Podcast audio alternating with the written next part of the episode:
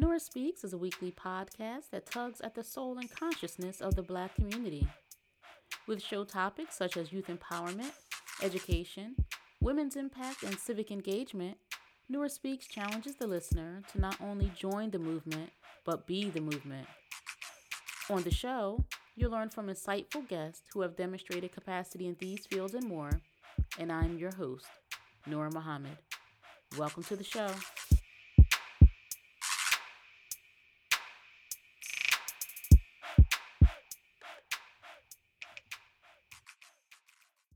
Is no way to medicalize ourselves out of this condition. Now, what I think is really driving it is the value proposition. There's no core value proposition in America for curing anything. The core value proposition is for managing disease. So I don't want to cure your diabetes. I want to manage it because now with when I was in training and probably when you were in training, other doctors in training, type 2 diabetes, we didn't call type 2. We called it adult onset because you didn't see it until people were 55 and 60 years old. Now you see this diabetes happening in teenagers and perhaps even younger as time goes along. What happened?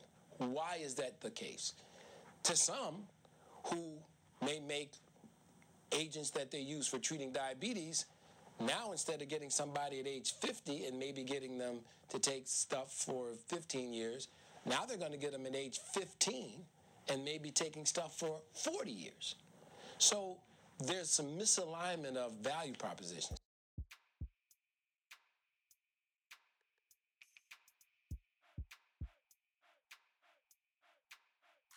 And welcome back to Nora Speaks. I am your host, Nora Muhammad.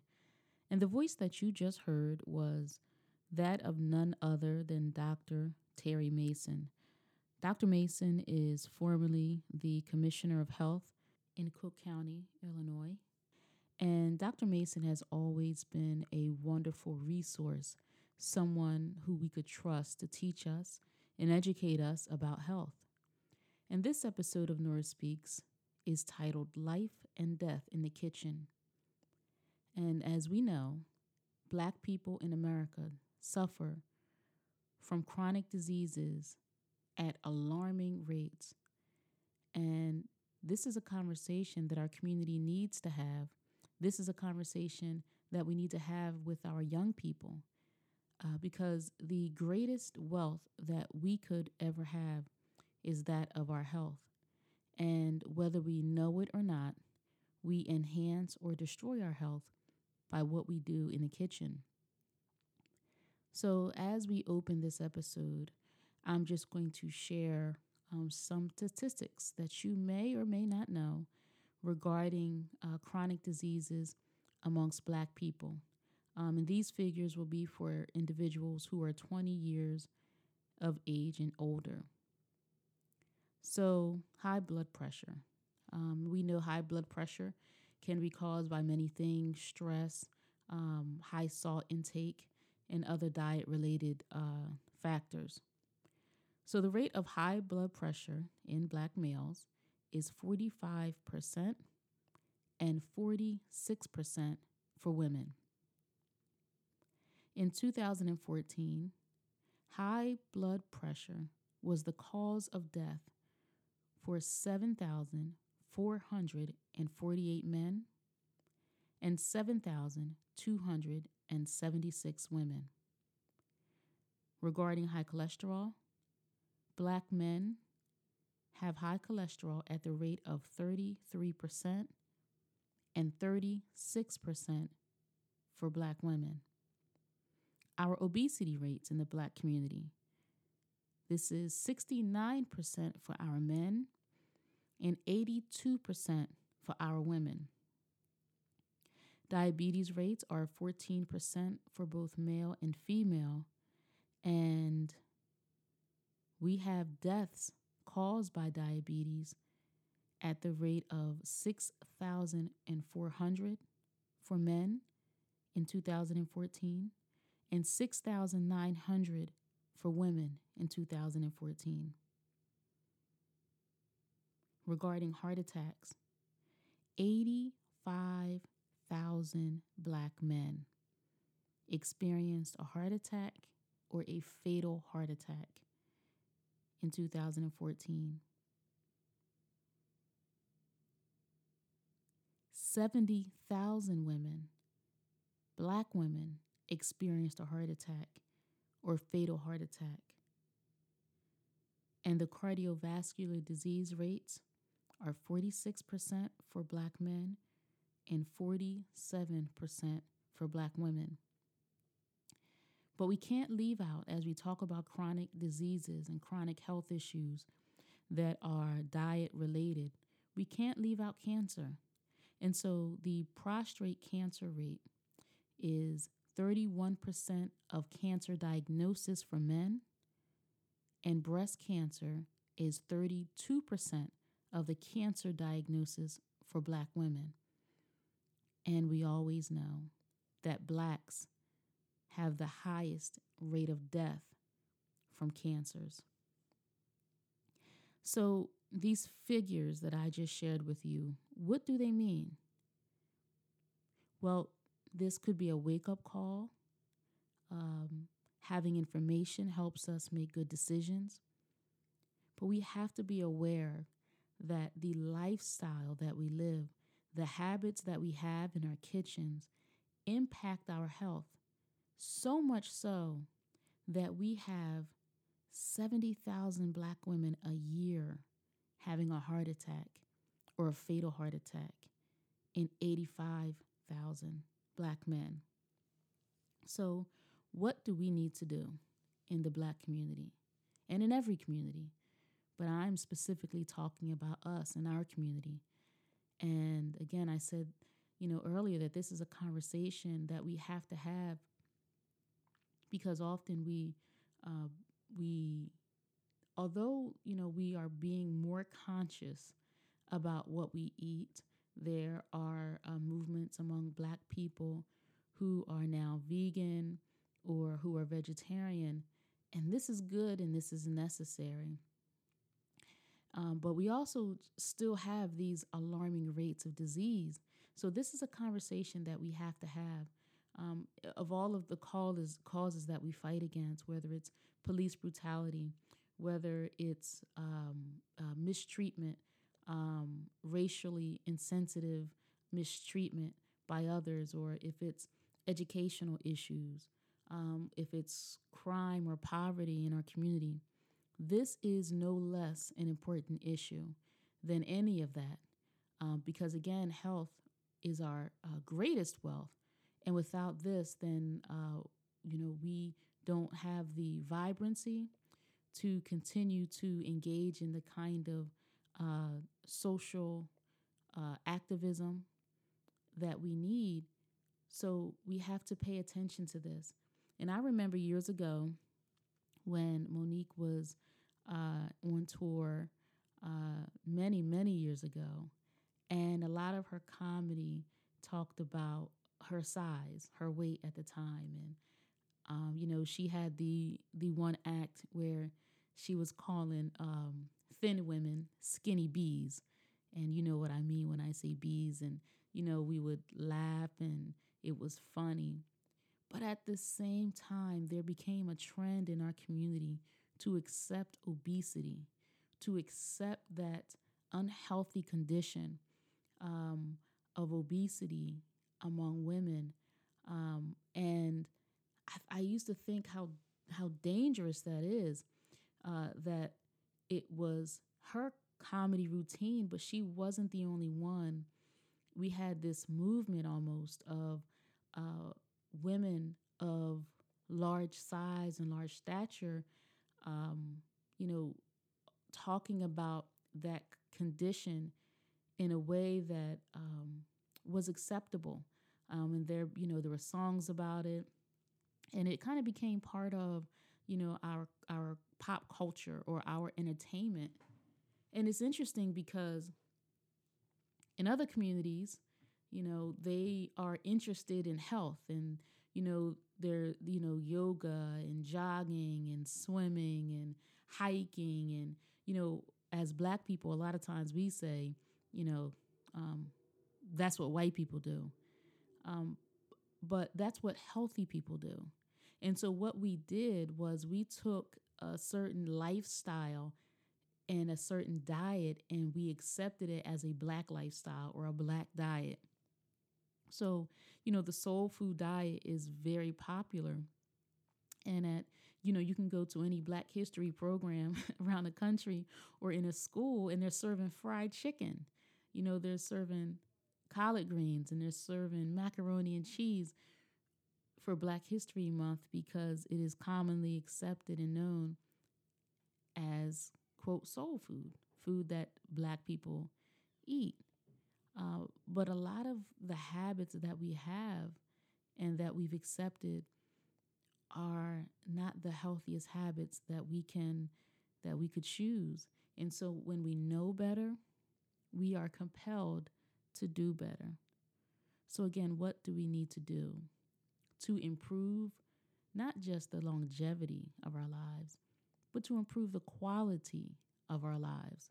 We don't want to live to be 90, 95 or 100 and we spend the the the last 30 years of that time battling chronic diseases. Uh, you know, I don't believe that old age should be a medical diagnosis. So, as a community, as families, we have to begin eating to live and not living to eat. We have to know what to eat. We have to know when to eat.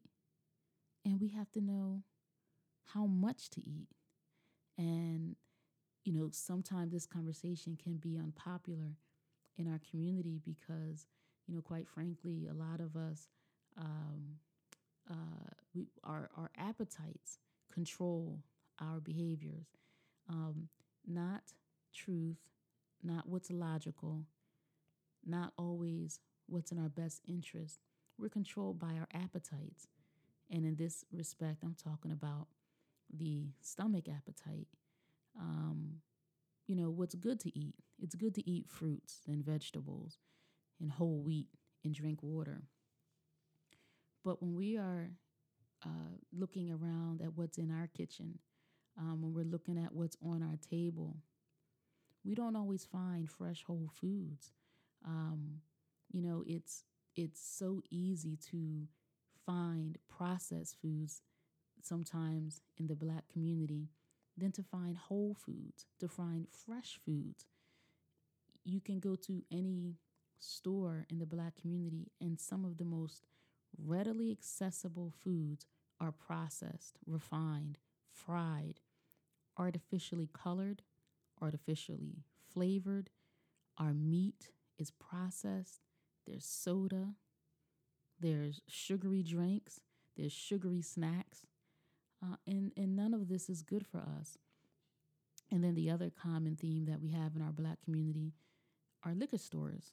You know, and on on on these corners, sometimes you know, two liquor stores within one block.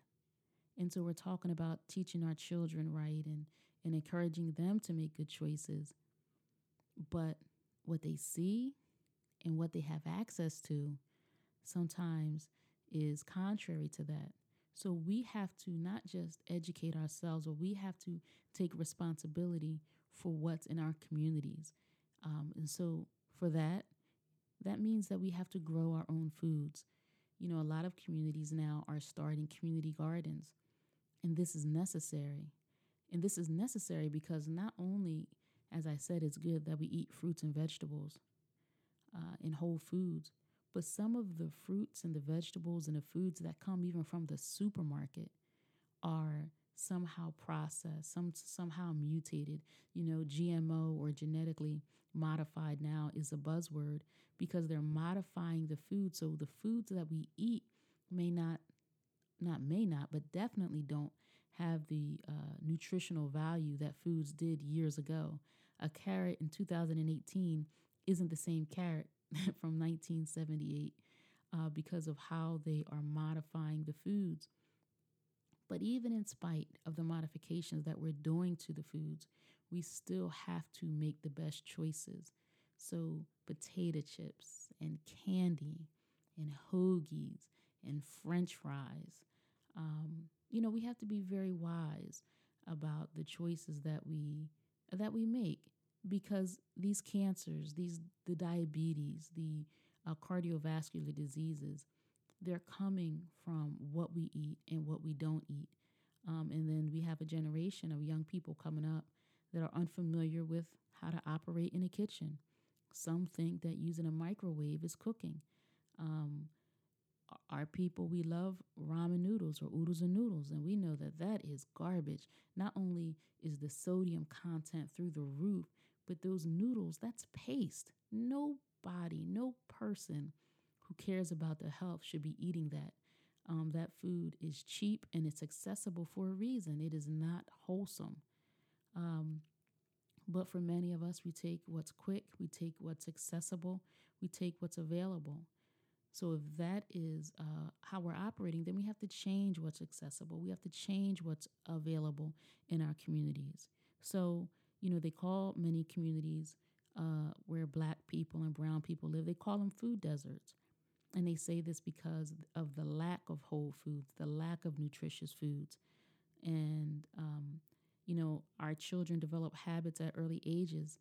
Uh, and it, it, it is very common to see young mothers giving their children um, corner store cookies or corner store potato chips and a little juice hug for breakfast, you know, with the greatest of intention of making sure she's putting something in that child's belly. But what she's putting in that child's belly is uh, detrimental to that child's health. And no mother in her right mind is uh, intentionally working against the health of her child but without resources and without a knowledge of what's best and without access to what's best, then we make the choices um, based on what we have. So we definitely have to increase our choices. And in terms of uh, developing habits, we have to um, to develop a new habit. We have to control our appetites. Um, you know, in in in my family in particular, I know that uh, high blood pressure uh, has always been a problem with many of the people in my family. And I just knew at a young age that was just not something that I wanted. So I never let myself get used to high salty foods because uh, the more salt you eat, the less salt that you taste. So then you need more salt to taste it. Um, and and and salt is definitely a danger. They call high blood pressure the silent killer because your blood pressure could be high and uh, you won't know it. You know, you may not know it until, you know, you have a stroke or a heart attack or some other health crisis.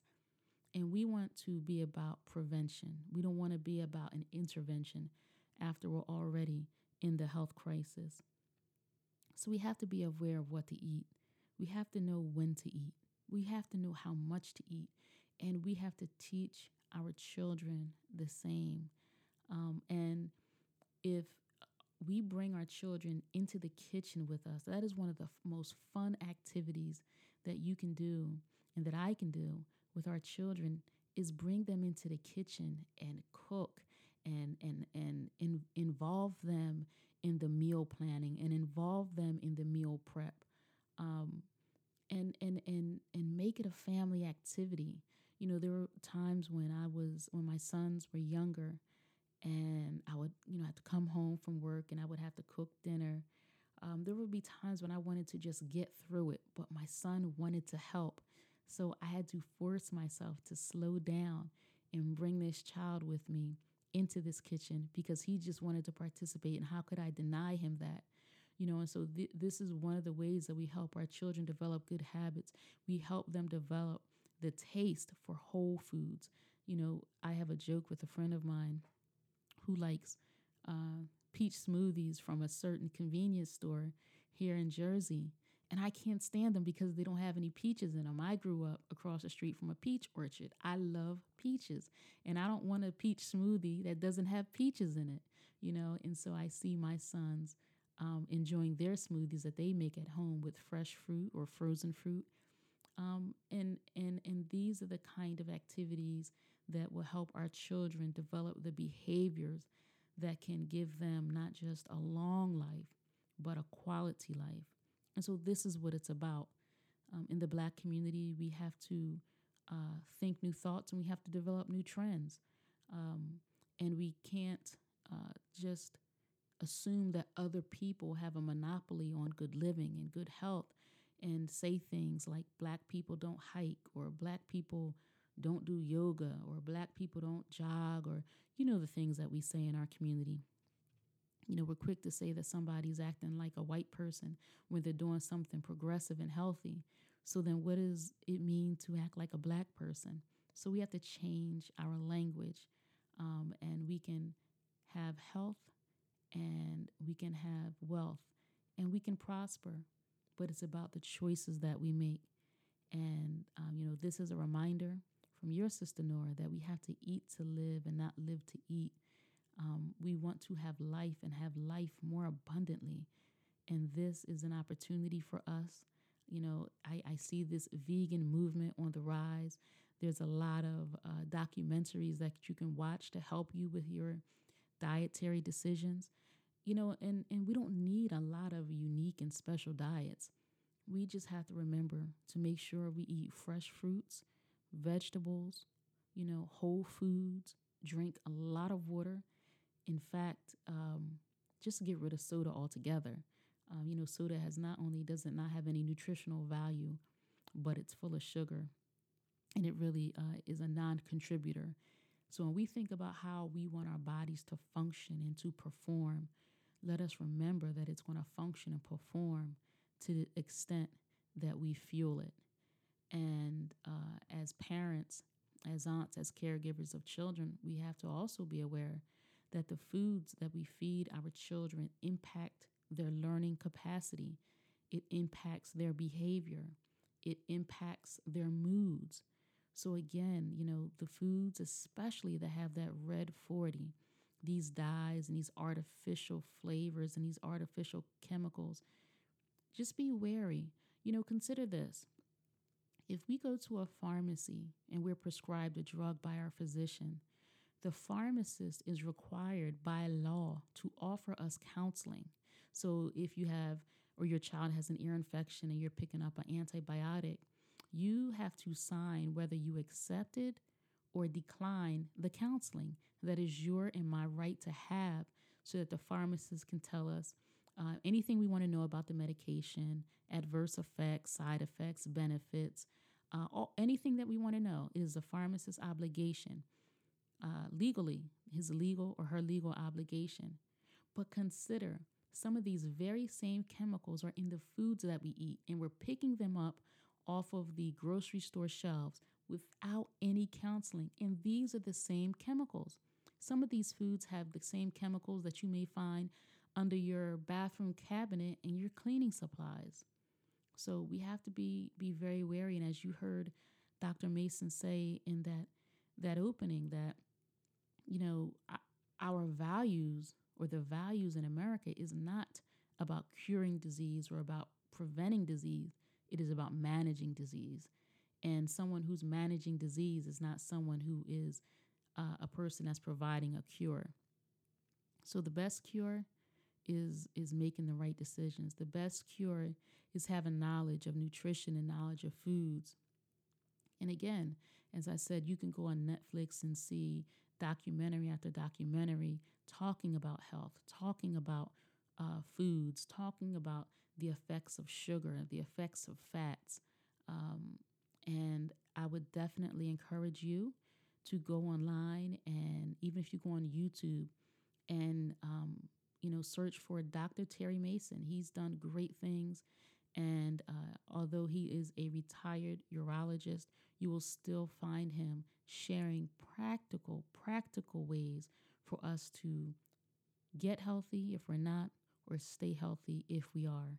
Um, you know, our again, our our health is our fir- uh, is our first wealth. It is our best wealth um, because with that we can do everything else that we wanted to do. So this is just a message about the opportunities that we have to extend our lives and to increase the quality of our lives by what we eat. Life and death is in the kitchen. And uh, remember, the greatest tool in the kitchen is not the microwave oven. I want to thank you for listening. And until next time, Stay in peace.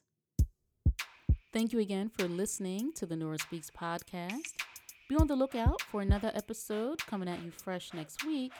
And as always, if you want to learn more about me and the work that I do, visit my website, norazahira.com. Or if you have a listener question that you would like me to answer on air, you can email me at questions at norazahira.com. You can also follow me on Facebook at Noor Zahira Muhammad and on Instagram at NoraZ20. I'll be sure to include links to the above in today's show notes. If this show has value to you, please like and subscribe and share it out with family and friends. And be sure to check out previous episodes. And remember, don't just join the movement, be the movement. Stay in peace.